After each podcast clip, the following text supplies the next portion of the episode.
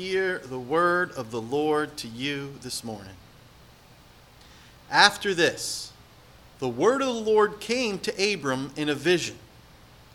Do not be afraid, Abram. I am your shield, your very great reward. But Abram said, O sovereign Lord, what can you give me since I remain childless? And this one who will inherit my estate is Eliezer of Damascus. And Abram said, You have given me no children, so a servant of my household will be my heir. Then the word of the Lord came to him This man will not be your heir, but a son coming from your own body will be your heir. He took him outside and said, Look up at the heavens and count the stars, if indeed you can count them. Then he said to him, So shall your offspring be. Abram believed the Lord, and he credited to him as righteousness. He also said to him, I am the Lord who brought you out of Ur of the Chaldeans, to give you this land, to take possession of it. But Abram said, O sovereign Lord, how can I know that I will gain possession of it? So the Lord said to him, Bring me a heifer, a goat, and a ram, each three years old, along with a dove and a young pigeon. Abram brought all these to him, cut them in two, and arranged the halves opposite each other. The birds, however, he did not cut in half. The birds of prey came down on the carcasses, but Abram drove them away. As the sun was setting, Abram fell into a deep sleep, and a thick and dreadful darkness came over him. Then the Lord said to him, Know for certain that your descendants will be strangers in a country not their own, and they will be enslaved and mistreated 400 years. But I will punish the nation they serve as slaves, and afterward they will come out with great possessions. You, however, will go to your fathers in peace and be buried at a good old age. In the fourth generation, your descendants will come back here, for the sin of the Amorites has not yet reached its full measure. When the sun had set and darkness had fallen, a smoking firepot with a blazing torch appeared and passed between the pieces.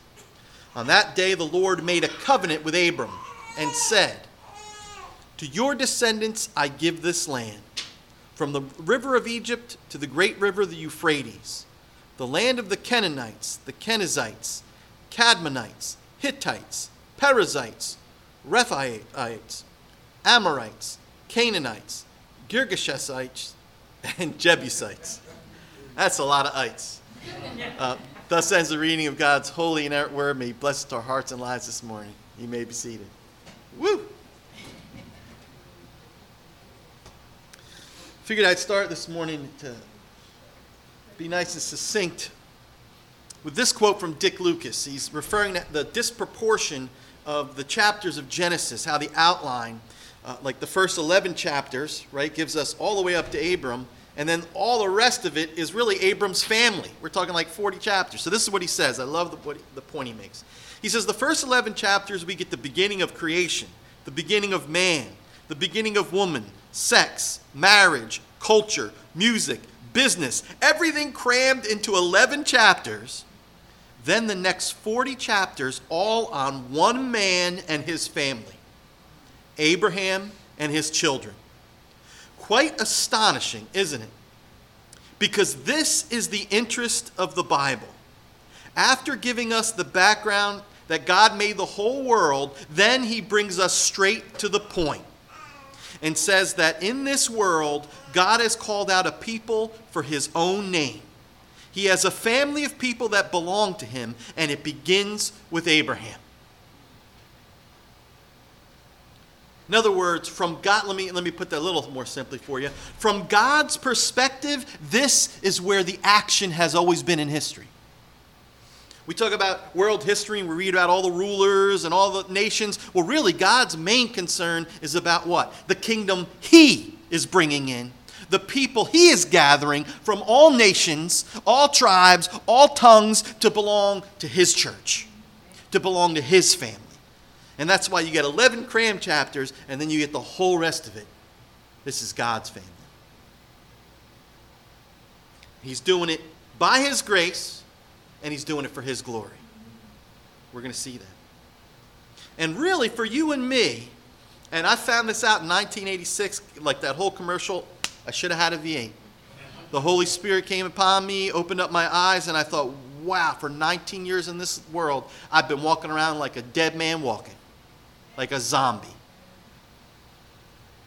There could be no more relevant question. See, people are walking around every day, going about their everyday lives, and, and they're not realizing, out of all the questions they could ask in the world, the most important one they could ask is that, Am I going to be included in the people of God when the Lord Jesus comes home to take home his people? Now, listen, we're going to do a little bit of black history for Black History Month. You know the song? Oh, when the saints come marching in. Look, we all know, right? Come on. What's the next line? I want to be there in that number when the saints come marching in. Well, the whole point is when the saints come, when the holy ones come with Jesus, amen? I want to be in that number. Amen. Now, here's the irony. A little bit of black history. The song didn't always go like that. Okay, it was popularized in jazz it was, it was kind of beefed up. It was, it was to make it joyful and happy. But the black church originally, this was a somber song. But you didn't know that. It was sung slowly. And the lyrics actually were, went more like this. Um, it did say when the saints come marching in, but it said, when the stars fall from the sky, when the moon turns red with blood, when the trumpet sounds the call and when the horsemen begin to ride. you follow me? That's the origin. This song was heavy. The real the, the question is, am I going to be one of God's beloved, redeemed ones? Now, the world, as I mentioned, doesn't recognize this as the most pressing, vital issue. But it most certainly is. What could be more important than to know whether or not you are in the family of God, and that when you leave this life, you will be with Him forever in paradise. Like I mentioned, in 1986, God brought that home to me. Santa, the most important thing is to know whether or not you're mine. And of course, that I won't give you my testimony, but then I figured out how the world do I find that out? Well, we're going to find that out this morning. Genesis 15 gives us the God given answer to that crucial question How can a wicked sinner, listen, this is important, be reckoned as righteous and thus have fellowship with a holy and righteous God? The God of all creation, by the way, there is no other. So you can't go somewhere else. We have that and much more here in this chapter. And because this chapter deals with both the covenant of grace the word's in there, covenant. Didn't make that up. And it also deals with the nature of faith. It kind of rhymes. Covenant of grace, nature of faith. They're both in there. So we're going to see from Genesis 15 that God assures Abram of the covenant of grace, and Abram responds in saving or justifying faith. That's pretty cool. If only it was that simple.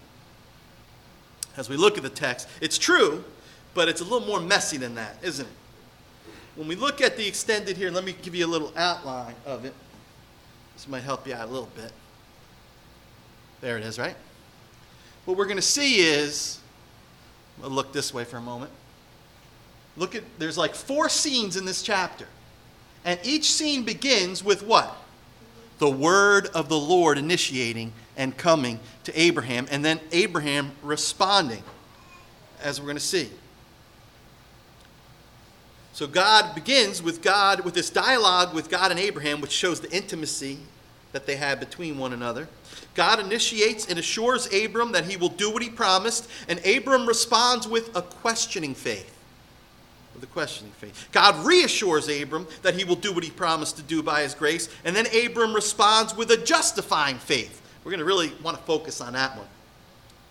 And then we're going to see God again assures Abram that he's going to do what he says he's going to do by his grace. And this time, Abram does something, kind of throws us a monkey wrench. He asks for a sign, he asks for proof. And then God responds by confirming the covenant of grace with a solemn ritual, a visual presentation for Abraham's faith to say, I will do what I said I'm going to do. So let's take a look at the first one. We're going to look at all four scenes here, and um, not all the same amount of time on each one, but we're going to look at the first one. God assures Abram of his grace, and Abram responds with questioning faith, and we're going to talk about this. So look at verse 1. After this, and by the way, the chapter before, Abram just rescued his nephew Lot, if you remember. He defeated the other kings. He saved uh, the king of Sodom, and um, because Lot was taken as well and he had rescued him. And if you remember, he refused to take the, the booty, refused to take the, the, the goods from the king of Sodom because he said, I don't want any, I don't want you to say you made Abram rich. Only God makes me rich. And he refused the worldly goods and he continued to hold on to the promise. So after this, the word of the Lord came to Abram in a vision. Do not be afraid, Abram. I am your shield, your very great reward. Or another translation of that, and it's, it's really hard to determine your reward will be very great. But either way, they both are biblical and they're both true. So once again, we see that God initiates in our relationship with Him. I want you to see that. The first thing we need to see is that God's the one who seeks us out, who comes to us. And His divine condescension and grace, the word of the Lord comes to Abram. And it comes at a very important time, so you know. Abram just insisted, I'm God's man. I'm not going to take your bribe. I'm not going to allow the king of, uh, of Sodom to steal the glory of the one true God. That'll preach. Amen. But here's the thing this is where it gets good God knows the secrets of the hearts of men. Did you know that? You could fake God in prayer, you could make it flower, you could pray in the King James Version. But you know God still knows what, you, what you're really thinking. And ever since God promised Abram that incredible, outrageous blessing of a child in his old age, when Sarah was way past childbearing, and ever since he promised him this land that tons of other people already live in, he's been living like a foreigner in a foreign land. And what, I, what we need to see is, because we go from chapter to chapter, like that's how quick these things happen. It's been years since God promised him that.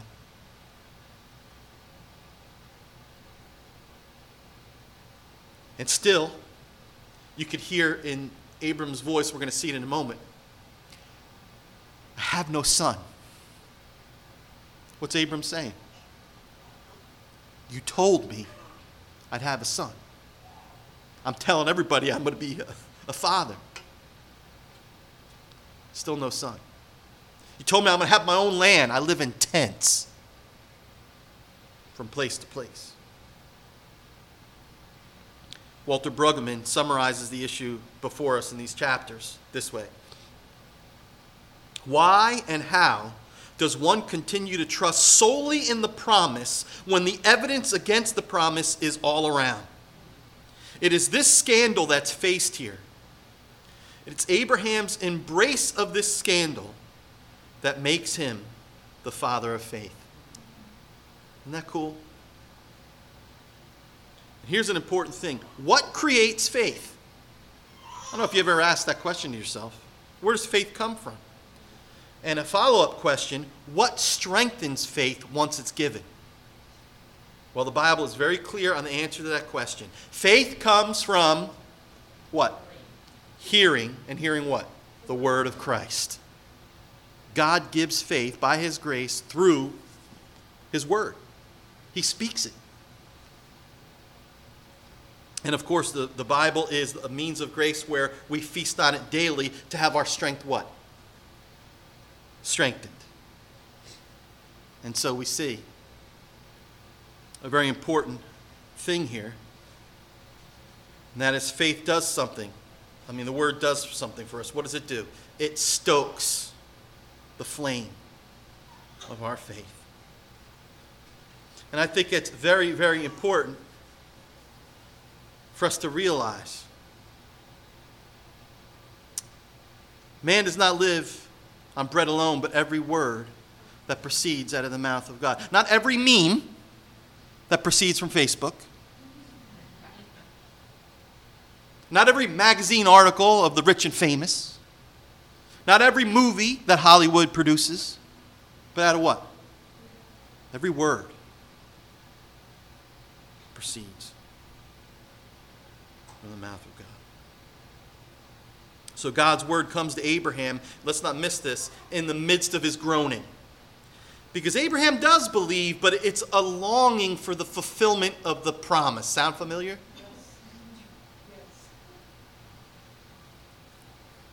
You got to love God's word to Abraham because he says, Don't fear. Someday, I'll tell you to do something. Go count how many times God says, Don't fear. You'll be amazed. He says, Don't fear.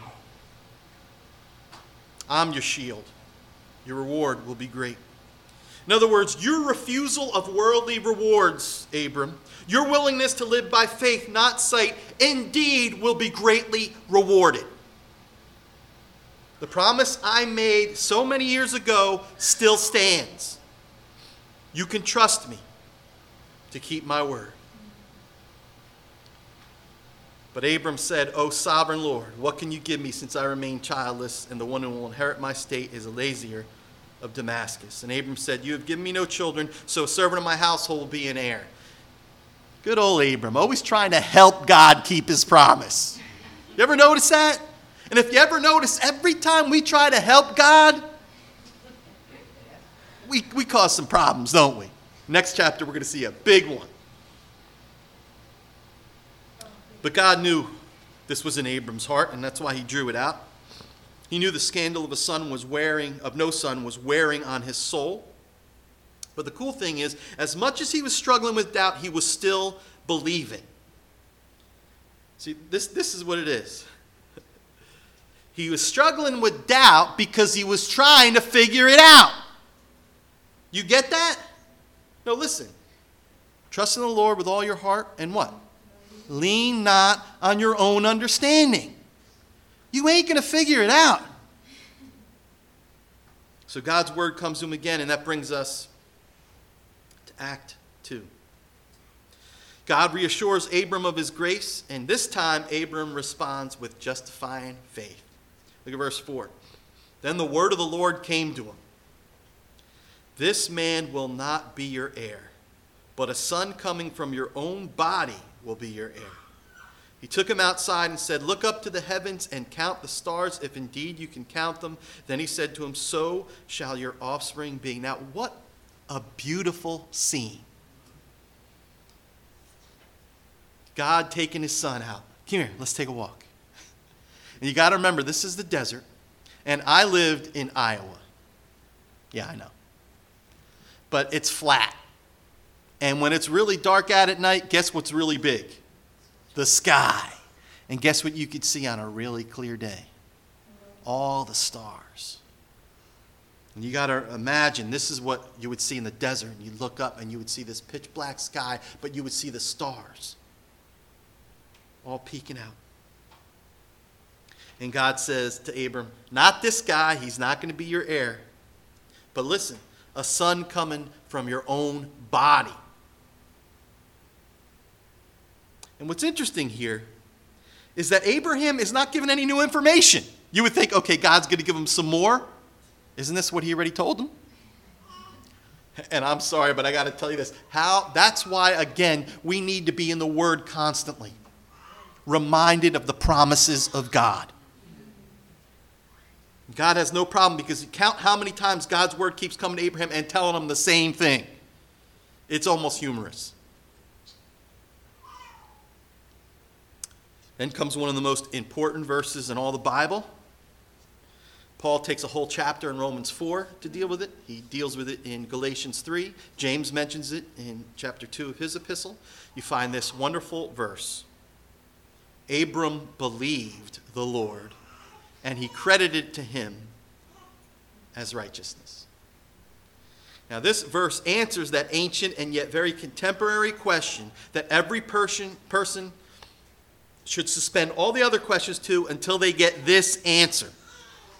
And that's the question of how a wicked sinner can be right or declared righteous before a holy and a righteous God. Now, a few uh, Wednesday nights ago, because we read, we go deeper into Genesis on our Wednesday night studies, we dealt with Genesis 13, where there's that absolutely embarrassing scene of Abraham. Let's be honest. He tries to pass his wife off as his sister. Now remember, we're all one big family God. So you know we all have those uncles that we're like, oh no, Uncle so please don't embarrass me. Well, this is the situation where the hero of the family, the one that you want everybody to meet, totally blows it. Totally sins against God. And he puts his wife's purity at risk. So this is no slight thing. And we were getting deep into this and showing how messed up Abraham is. And somebody says, Excuse me, Pastor, because they were having a rough week. That's what you come to Bible study when you've had a rough week. Amen? And they say, ah, How is this uplifting again? I thought it was pretty, it was, it was a funny question. But actually, I said, Because that's the whole point. It brings us tremendous hope and great encouragement because it shows us that Abraham, the man of faith par excellence, the father of all believers, was just a sinner, like you and like me. And that God justified him freely by his grace through faith, the same way he justifies you and me.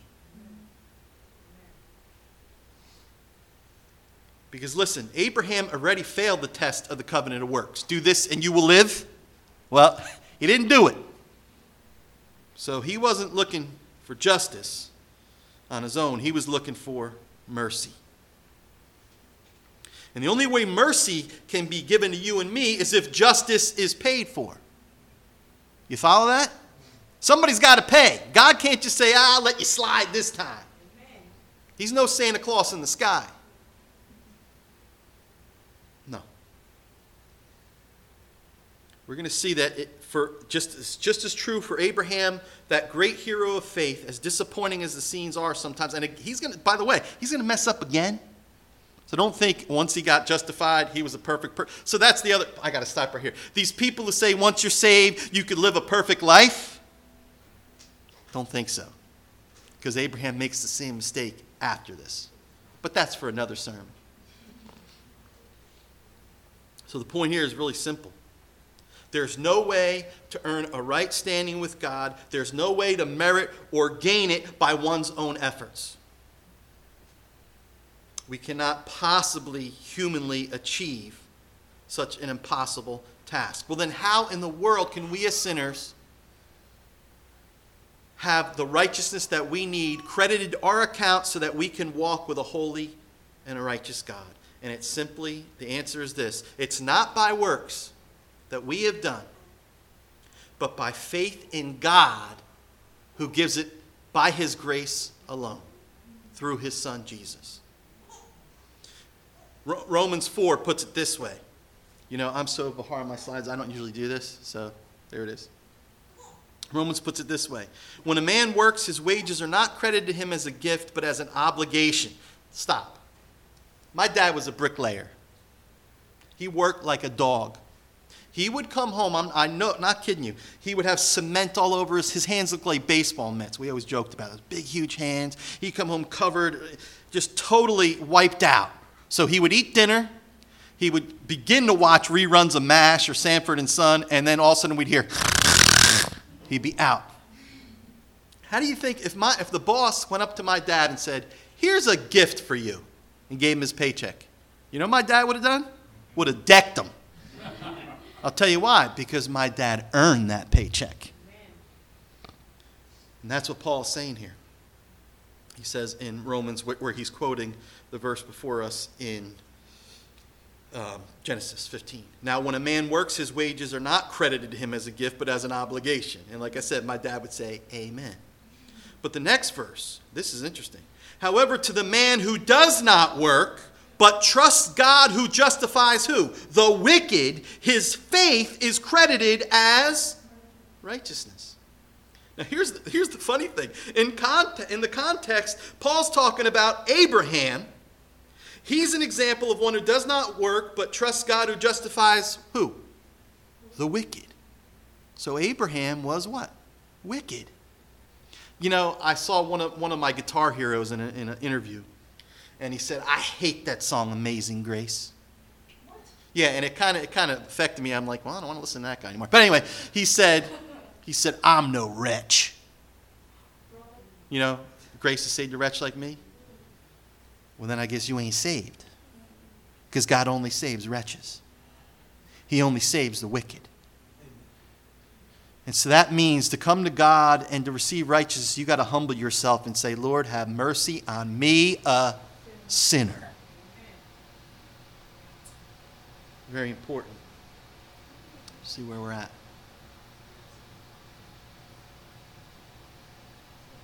Leave that up there. Oh. See, I'm, I'm, I'm, I'm learning how to use this thing. Forgive me, modern technology. Thank you. But what you need to see here, too, is very important. Faith is not something we muster up ourselves. It's not something that we earn. Our, you know, like it's almost, some people look at faith like it's a work.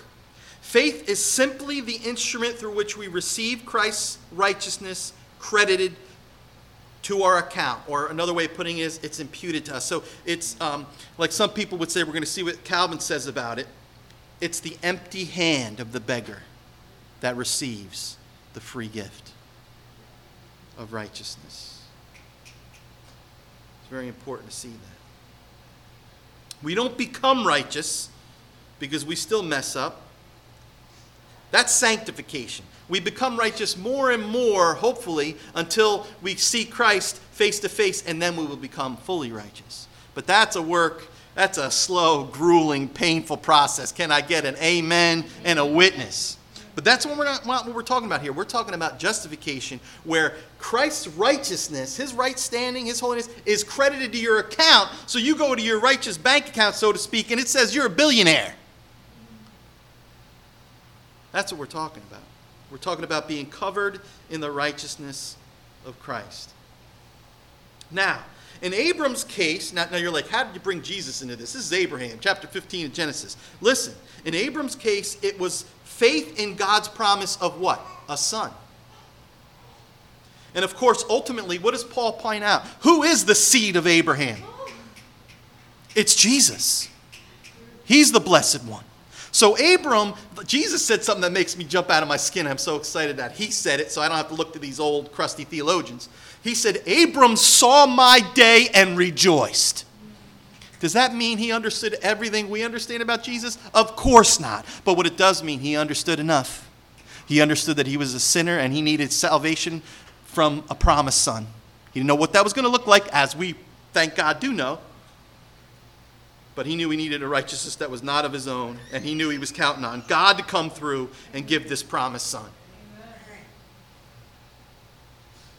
When we trust in the promise of that same gospel, but now it's in full bloom, the death and resurrection of Christ, we believe God will do what he said he will do for all who trust in the death and the resurrection of Jesus. So when, when Jesus said to Nicodemus, God so loved the world that he gave his one and only Son, that whoever, whosoever believes in him shall not perish, but have everlasting life, we say, God said it, that settles it, I believe it. You know, when I was first saved, when I would tell people I was a Christian now, I'd get a lot of scorn, I'd get a lot of laughter, I get a lot of people saying, Oh, isn't that rich? And I had to take God at His word. I had to believe that God says what He means what He says, that He would save even a sinner like me. And I had to believe, even though all the things I've done, now I am righteous in His sight. And by the way, that is a statement of faith. Paul puts it this way in Romans 4. Against all hope, Abraham in hope believed, and so became the father of many nations. Just as it has been said to him, so shall your offspring be. Without weakening in his faith, he faced the fact listen, this is cool. He faced the fact that his body was as good as dead since he was about 100 years old. Woo! And that Sarah's womb was also dead. Yet he did not waver through unbelief regarding the promise of God, but was strengthened in his faith and gave glory to God. Listen, this is it being fully persuaded that God had power to do what he had promised. This is why, Paul's telling you why. This is why it was credited to him as righteousness. Snap. Listen, now I got the next quote.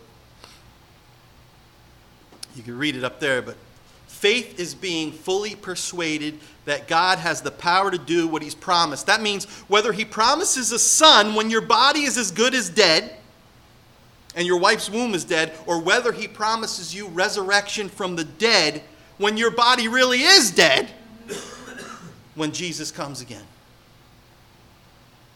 Faith is being fully persuaded that God has the power to do what he's promised. Listen, Luther puts it this way. I got to quote this because it really covers this. Look at how big of a head that is. I'm learning. I got to figure this thing out. But anyway, he says this.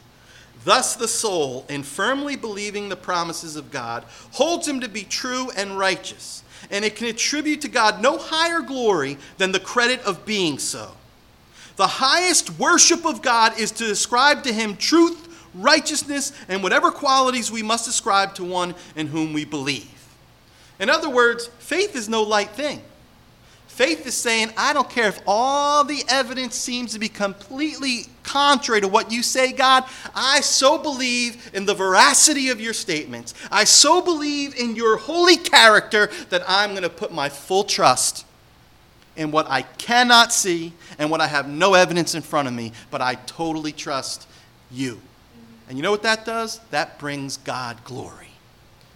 It's the total opposite of those who trust in themselves and trying to earn their own way to heaven, because if that were the case, who would get the glory? Man would. If we could earn our way, we give God something, God owes us something, then we get glory. And God says, you, you take that mess out of here. This is why it was credited to Abraham as righteousness because he was strengthened in his faith, he gave glory to God, and he was fully persuaded that God had power to do what he had promised. And you know what the neat thing is? Paul later on says this in, in chapter 4 of Romans 23 25.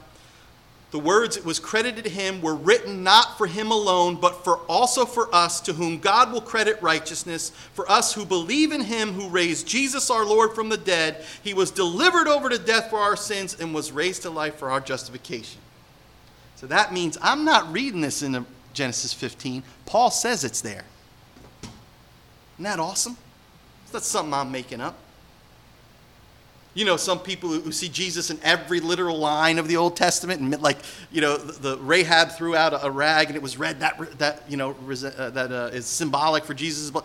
Not necessarily. But in this case, absolutely so, because the Bible says it. The old saying goes like this There's only two kinds of religion in the world. Listen up if you've been falling asleep. Only two kinds of religion. The one that says, Nothing in my hand I bring. What's the other kind of religion? Something in my hand I bring. You get that? And the two di- there's two difference of death. There's different destiny for both of those two as well. Third act, and very very short, literally a couple words, and then we'll do our last act. We see in the third act, God assures Abram of the land, and Abram responds by asking another question. Look at verse 7 and 8. He also said to him, I am the Lord who brought you out of Ur, the Chaldeans, to give you this land to take possession of it. But Abram said, O sovereign Lord, how can I know that I will gain possession of it? Now, here's the thing that I want you to see, and then we'll just go right to the fourth point. But it's important to see this. We may look at this and say, look at how weak Abram's faith was. He's doubting here. How could the Bible, like Paul says, he didn't waver in his faith? This sure looks like wavering. Well, let me, let, let me ask you this, as my wife would always say. Would you dare talk to God Almighty like this? If God in a vision appeared to you, would you go, uh, excuse me? Respectfully, but boldly? My point is, Abraham has the audacity and the boldness to press God for details. If that's not faith, I don't know what is. He wants a little more assurance, and he's willing to ask Abba Father, his Father in heaven, for it. And you know God loves to give good gifts to his children. What we have here, brothers and sisters, is the language of bold, childlike faith. Of the child who has no fear walking up and jumping on his daddy's lap and saying, Daddy.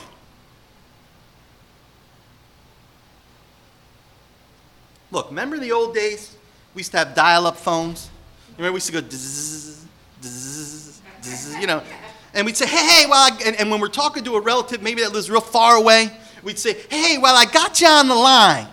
You ever do that? I, I, I need to ask you something. Abraham has the undivided attention of God right now. And he's saying, hey, well, whoa, whoa, well, I got you on the line. Now that I've gone this far, can I ask you another thing? Now, if you think I'm making this up, just go a few chapters later, and Abraham literally does that. You remember when he pleads for Sodom and Gomorrah? He says, Now, now, Lord, if there's 50 righteous people, you won't destroy Sodom. And God says, Okay, if there's 50 righteous, I won't destroy Sodom. And you remember what happens? He goes, Well, since I've been so bold to ask the Almighty, he goes, You know, what happens if there's 45? You remember this? And then he went, Well, what happens if there, And then he goes, Please, by, by the time he gets to like 30 or 20, he goes, Please don't be angry with me. But since I've gone this far, that's what we have here. We have a faith that's willing to risk it all, that trusts a holy God enough to, to believe he's good and that he does have our best interests in mind. Which is so many times we sin because we don't believe that. We think we got to go get our own joy because he's withholding. So, once again, Abram's trying to figure it out, but God, in his condescending mercy and grace, formalizes his covenant with Abram with a solemn ritual. That's the last thing I want to point out, assuring him that he's going to do exactly what he said he's going to do. And that's the fourth thing. God ratifies, or another word for that is he confirms his covenant of grace. We don't have time to get into it all, but I do uh, just want to look at the first few verses, verses 9 and 10. We read the whole passage earlier, so I'll refer to it. But look at verses uh, 9 and 10. So the Lord said to him, Bring me a heifer, a goat, and a ram, each three years old, along with a dove and a pigeon. Abram brought all these to him, cut them in two, arranged them, arranged the halves opposite each other. The birds, however, he didn't cut in half. And we'll just stop there for a moment. Now, one of the real striking features in this incident in Abram's life it's, it's while Abraham is seeing this vision while he's in a deep sleep, God actually, this is really, I hadn't seen this until just very recently, God actually addresses Abraham's question of why the delay. In other words, he's been wondering, why am I not getting this land? Do you see it in the text? He says very clearly that, well, for 400 years, you know, your people are going to be enslaved. And, and why? Because the sin of the Amorites is not yet full. In other words, God's a just God. He's not going to just go in and knock those people out and give the land to Abraham until he's given them 400 years to repent. And after 400, listen, and this, this is a scary thing. There is a time when God says, enough. There is a time when, when there is no turning back. There's a time when God has been showing mercy and mercy and mercy and mercy, and you continue to reject and reject and reject when God says it's full. Now, the winepress of my wrath. You have a God that keeps his promises even when it hurts. And I assure you, it breaks God's heart even when he has to judge the wicked. But he gives Abraham the reason why, hey, Abraham, we got to wait to give you the land. I found that very interesting. And the other interesting thing is, he's telling Abraham, this is, this is what a loving God. He's saying, Abraham, your descendants, I'm going to deliver them. They're going to come out with great goods, and they're going to eventually come to this land. But here's the thing you're never going to see it. But I want you to know it's going to happen. And I think Do you ever think of it this way? You know, I, I've seen it so many times. You live by faith, you sow the seed of the word, you try to show mercy, you try to do what God tells you to do, you try to be a witness, you try to be the salt of the earth, and you realize that in this life, you're not going to see most of that fruit. Do you ever notice that? How many times I've seen after people have died, their son comes to faith. And I know that parent had been praying their whole lives for him. And part of me goes, oh, I wish that person was alive. They, you know, but the point is, don't worry about it. God has in store. they will find out eventually, and there will be a great time of rejoicing. Then comes the actual making of the covenant, or as the Hebrew actually puts it, the cutting of the covenant. And I want I got to say this. In ancient times there were two types of covenant. There was what we call non-parity covenants and parity covenants. A parity covenant is between two equals, like in a marriage, a husband and a wife.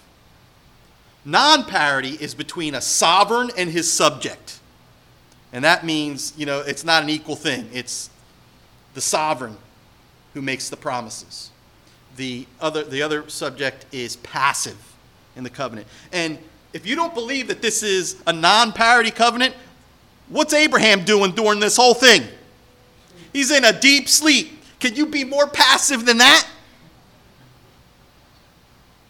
And I'll tell you, when God puts you in a deep, dark sleep, even Ambien can't touch that.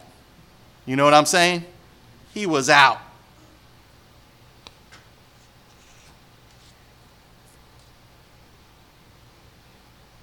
And here's the cool thing about that.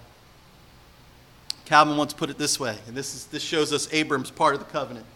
Faith is like an empty, open hand stretched out toward God with nothing to offer and everything to receive. That's Abram's position. That's you and I's position. And I'm going to close with this. The, a lot of the commentators will make the point, and I'm not saying it's necessarily wrong, that the whole idea of cutting the animals in half is God's way of saying is, may this happen to me if I don't do what I say. I got no problem with that. I'm not saying it's wrong. But I think there's something even deeper going on here and even more biblical. Because here's the point this did happen to God.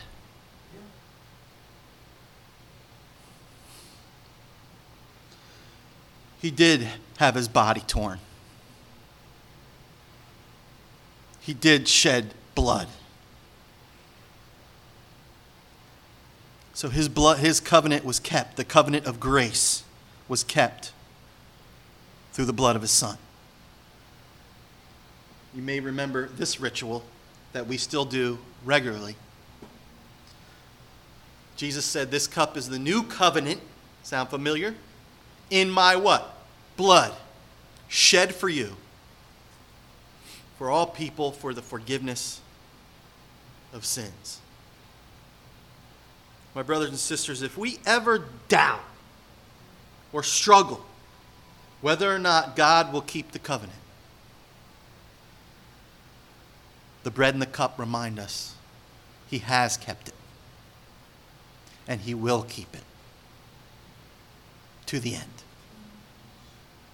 Let's pray. Father, we thank you for this wonderful passage of Scripture. There's so much more in it. But we thank you especially that you grant us a righteousness that's not our own, it's an alien righteousness.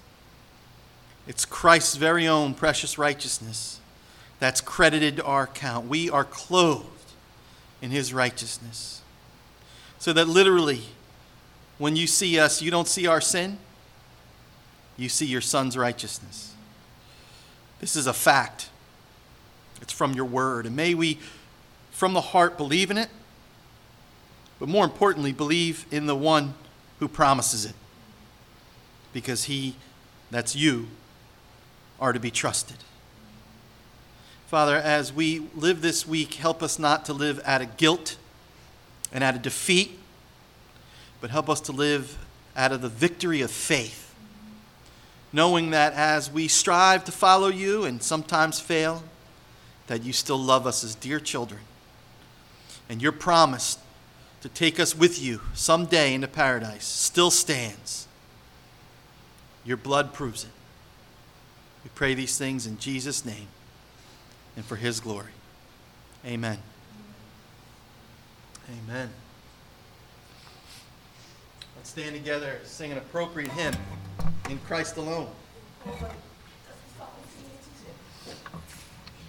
it's not in, in ourselves or anyone else, in religion